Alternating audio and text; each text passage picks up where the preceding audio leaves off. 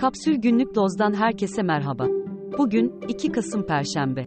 Yurdun büyük bir bölümünde yağış bekleniyor. Hava sıcaklıkları ise mevsim normallerinin üstünde seyrediyor.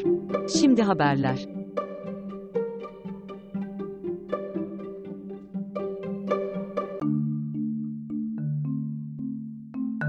Haklarında kara para aklama soruşturması başlatılan ve mal varlıklarına el konulan sosyal medya fenomeni ve güzellik merkezleri sahibi Dilan Polat ile eşi Engin Polat gözaltına alındı.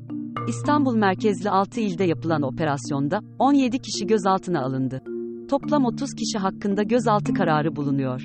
Polat çiftinin mali işlerine bakan avukat Ahmet Günde gözaltında. Gazeteci Murat Ağırel'in haberine göre, kaçmaya hazırlandıkları yönündeki tespitler nedeniyle, Polat çifti, acil şekilde gözaltına alındı. Polat ailesi hakkında, yasa dışı bahis parasını aklama suçlamasıyla da, araştırma yürütüldüğü ortaya çıktı.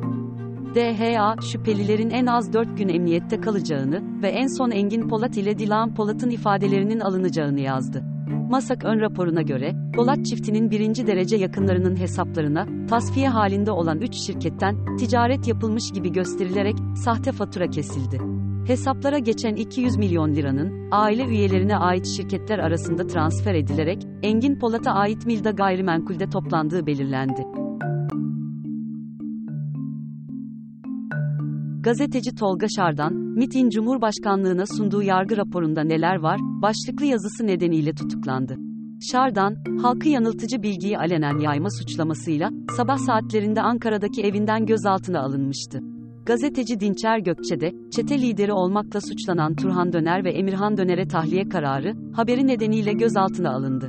Aynı suçlamayla ifade veren Gökçe, adli kontrol şartıyla serbest bırakıldı. İSKİ, su seviyesinin %3.76 olarak ölçüldüğü Büyükçekmece Barajı'ndan su alımını durdurdu.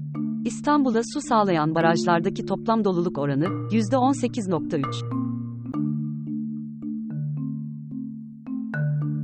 Milli Eğitim Bakanı Tekin, tüm sınıfları kapsayacak şekilde müfredat değişikliği için çalışma yapıldığını duyurdu. Aralık ayında yeni müfredatın açıklanacağını belirten Tekin, derslerde sadeleşme olacağını söyledi. CHP'li 95 milletvekili, CHP kurultayında, partinin lideri Kılıçdaroğlu'nu destekleyeceklerini açıkladı. İstanbul'daki 196 delegenin 185'i, Özgür Özel için imza verdi. Kurultay, 4 ila 5 Kasım tarihlerinde. Ankara'dan Kars'a uzanan turistik Doğu Ekspresi seferlerinin, Aralık ayı biletleri satışa sunuldu.